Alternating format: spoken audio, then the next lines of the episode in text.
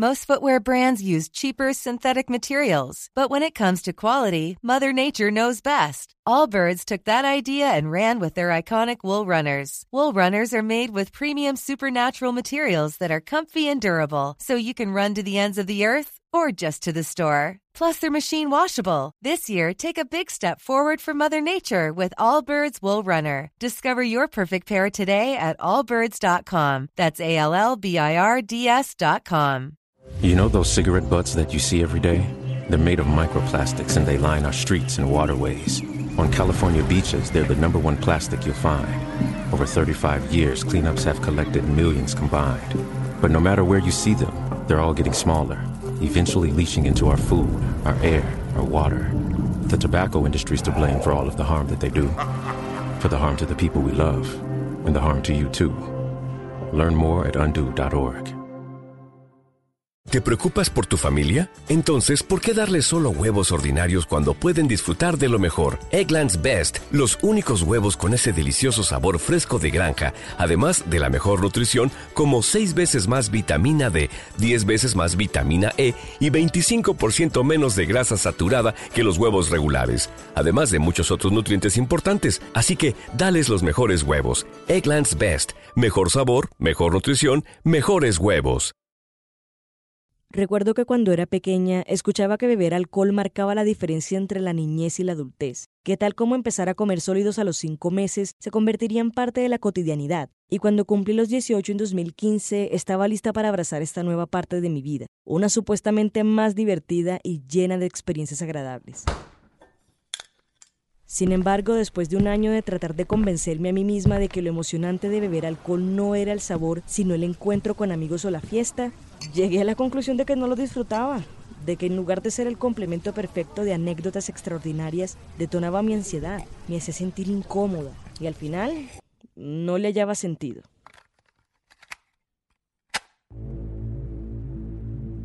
Desde entonces me di cuenta de que por más que la sociedad intente imponer cierto sentido a las cosas, solo nuestra experiencia personal define el valor de lo que vivimos, de cómo nos impacta. Me tomó un año darme cuenta de que nadie podía obligarme a sentir placer bebiendo alcohol y que estaba bien si nunca le encontraba el gusto. Está bien que no te guste beber, fumar, drogarte. Está bien que no te gusten los deportes o que cierta música te resulte fastidiosa. Está bien no querer estudiar lo mismo que tu padre, no anhelar una casa enorme o ver películas en lugar de leer. Lo cierto es que no hay fuerza en el universo que pueda obligarte a encontrarle sentido a las cosas, incluso si una de ellas es la vida misma.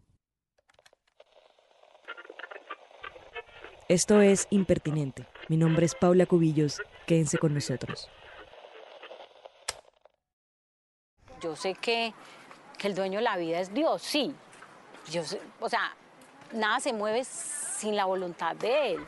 Pues yo creo que Él está permitiendo esto. Él me está premiando a mí, porque no voy a estar postrada en una cama. Ella es Marta Sepúlveda. Tiene 51 años, vive en Medellín y el 10 de octubre de 2021 iba a ser el día de su muerte.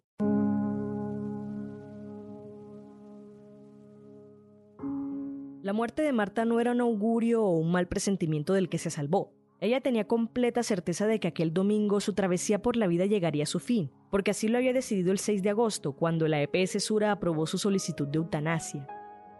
Iba a ser la primera persona en Colombia en acceder a este procedimiento sin ser una paciente terminal, algo que era imposible hasta este 23 de julio, cuando la Corte Constitucional amplió el derecho a la muerte digna por medio de la sentencia C-233 de 2021 pero 48 horas antes de la cita, por razones que todavía siguen siendo confusas, el Instituto Colombiano del Dolor, la IPS que estaría a cargo de practicar la eutanasia, notificó a Marta Sepúlveda que esta había sido suspendida. Pues fue un desconcierto total. Yo temblaba acá en mi casa porque además eran como las nueve y media de la noche y pues yo no, no, no lo podía creer. De hecho, cuando llegó este, esta, este oficio, pues sin firmas, por un momento pensamos que no era real Camila Jaramillo es la abogada de Marta, además de ser una investigadora asociada del Laboratorio de Derechos Económicos, Sociales y Culturales. Cuando hablamos, dijo que Indocol no era ajeno a solicitudes de eutanasia, tampoco era objetor de conciencia. Hasta donde ella sabía, todo pintaba bien. Antes de la cancelación, este podcast iba a salir en la víspera de la muerte de Marta. Y recuerdo haberle preguntado a mi jefe el viernes en la noche, con cierta incredulidad, Hombre, ¿tú crees que va a pasar algo que evite que la eutanasia se dé este domingo? La inquietud venía de un lugar común en Colombia el temor a que los procedimientos médicos que necesita una persona no se den. Lo cierto es que para muchos la ayuda llegará cuando el malestar haya desaparecido solo, por supuesto después de una dosis innecesaria de sufrimiento, o llegará en el peor de los casos cuando sea demasiado tarde para hacer algo. El caso de Marta era una agradable excepción, pues a Indocol solo le tomó 10 días aprobar su solicitud. Soy de buenas, de buena suerte, tengo buena suerte, para mí sí. Y como le digo, estoy más tranquila desde que me autorizaron el procedimiento. Me río más, duermo más tranquila. Lastimosamente, esa tranquilidad de saber que iba a tener un final digno, sin dolor, sin zozobra y sin llegar a un estado de salud humillante, pronto volvió a ser ansiedad y angustia. Cuando Caracol Televisión publicó su historia, resultaba imponente ver a Marta imperturbable frente a aquel miedo ancestral que ha perseguido a nuestras sociedades desde que comenzamos a cuestionarnos el principio y el fin, la muerte. Es precisamente el hecho de que la vida es finita lo que a la mayoría nos permite apreciar y valorar lo que sucede entre el momento que nacemos y el momento que morimos. Marta no es atea, es católica, apostólica y romana. Está convencida de que Dios la está esperando con los brazos abiertos y que como cualquier padre la estaba ayudando para no verla sufrir más, aun si muchos feligreses y creyentes a su alrededor estuvieran en total desacuerdo. De hecho, hasta el momento de la suspensión de la eutanasia, las opiniones contrarias parecían ser el único elemento en contra. Y si es desde el plano espiritual, pues yo estoy totalmente tranquila. Soy una persona católica, me considero muy, muy creyente de Dios. Pero repito, Dios no me quiere ver sufrir a mí, yo creo que a nadie. Y Dios no quiere ver sufrir a sus hijos. Obvio que si no, estuviera pues en este diagnóstico, si me fuera a morir el día no estuviera tranquila, pero, pero ya uno con una esclerosis lateral en el estado que la tengo, ya pues lo mejor que me puede pasar es descansar. Cobarde seré, pero no quiero sufrir más, estoy cansada. Luchar, lucho por descansar más bien.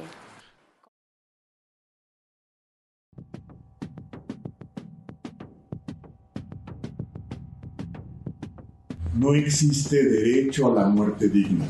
La vida es un don que Dios nos regala. Él es el único dueño. Por eso nosotros debemos conservarla y cuidarla. No existe derecho a la muerte digna. Ahora se despenaliza prácticamente completamente la eutanasia y no sabemos cuántas cosas en la corrupción que existe a quienes van a matar bajo el pretexto de que ya no tiene derecho a vivir. No existe derecho a la muerte digna.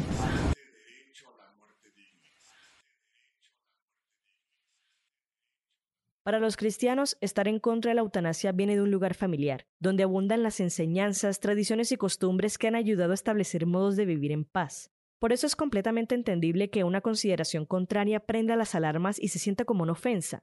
Si por siglos se ha concebido la vida como un regalo y los cuidados paliativos como el mayor acto de compasión frente a los enfermos terminales, ¿cómo es posible que asistir la muerte sea igual de misericordioso? ¿Acaso eso no le resta valor a la vida? no le resta valor a seguir luchando, no trivializa la tragedia del suicidio. El caso de Marta no estaba exento de estas reflexiones, y es todavía más complejo cuando ella misma se declara una devota. Su experiencia va en contra de todo lo que tiene sentido bajo la moral cristiana. Por eso no es sencillo exigirle a los demás creyentes que lo comprendan y acepten. Para ellos el deber es cuidar al enfermo y acompañarle en su travesía, incluso si ésta termina en la muerte. Nadie le quita sensatez a esa intención. Pero, ¿qué pasa con lo que siente el paciente?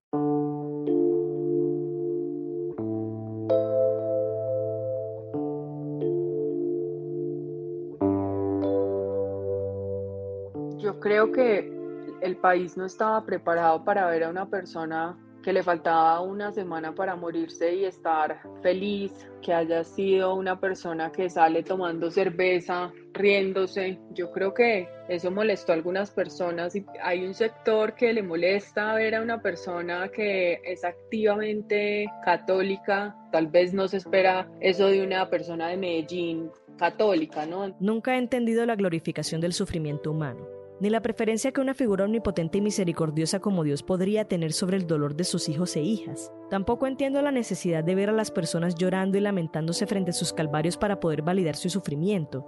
Después de todo, el haberse tomado unas cervezas con chicharrón no quitó el hecho de que Marta necesita ayuda para caminar, para ir al baño y para asearse. El dolor tiene muchas caras, y es irresponsable asumir que los 10 minutos con 12 segundos que dura el reportaje de su historia son suficientes para determinar que está mejor.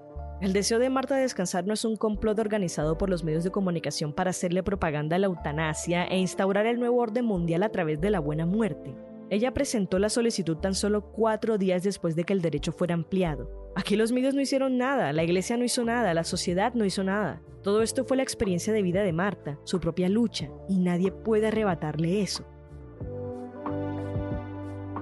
Qué mala costumbre es restar la autonomía a las decisiones de una persona, y qué fácil es verla a ella como un simple borrego, en lugar de un ser humano que llegó a esa conclusión por medio de un proceso personal totalmente válido. No puede ser que usemos su experiencia de vida para ir en contra o a favor de una ideología. Las personas no son solo cifras ni elementos que le sirvan a un discurso. Mientras todos peleamos por defender nuestra postura y ver quién tiene la razón, la sonrisa de esperanza de Marta que tanto conmovió a unos e incomodó a otros fue desvaneciéndose ahora está en silencio. Yo a veces me despierto y creo que lo que pasó fue una pesadilla y después pienso que, es real, todo, todo es inaudito. Yo, yo la verdad creo que, que estoy soñando algunas veces, de verdad que sí.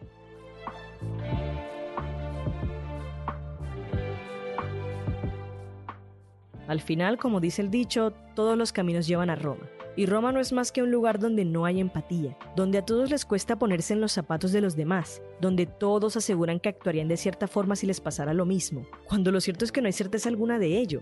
Roma es un lugar donde todos pretenden controlar la vida y hasta la muerte de los demás, donde la experiencia personal poco tiene que ver con vivir, con habitar el mundo, sino con cuidar el regalo que alguien más nos dio, aunque desde pequeños nos enseñaran que lo que se regala no se quita.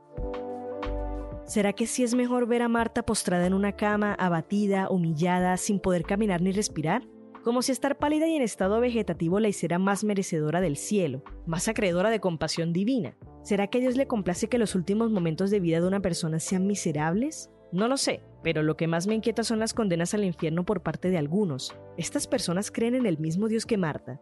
¿Será que allá arriba hay un ser supremo que prefiere verla asumir su sufrimiento sin más y por eso intervino en la cancelación? ¿O fue la mano del hombre deshaciendo lo que hizo Dios? Yo creo en el Dios de Marta, el que no quiere verla tolerar lo intolerable y el que hizo todo lo posible para no alargar su sufrimiento. El Dios que compartimos nos regaló la hermana vida y a la hermana muerte. Y yo siempre le he tenido miedo a morir.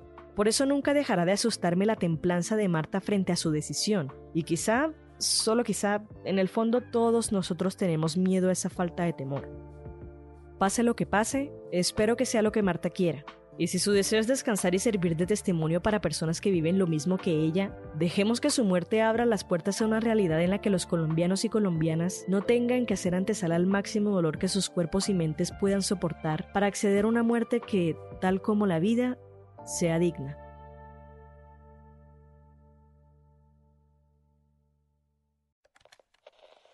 Este fue el primer episodio de Impertinente, la nueva serie de podcast del espectador que intenta abordar las noticias desde una mirada más trascendental, una que dé relevancia a la experiencia humana, las relaciones y a todo aquello que nos acerque a entender que somos personas diferentes viviendo historias similares. La producción y edición estuvo a cargo de Paula Cubillos.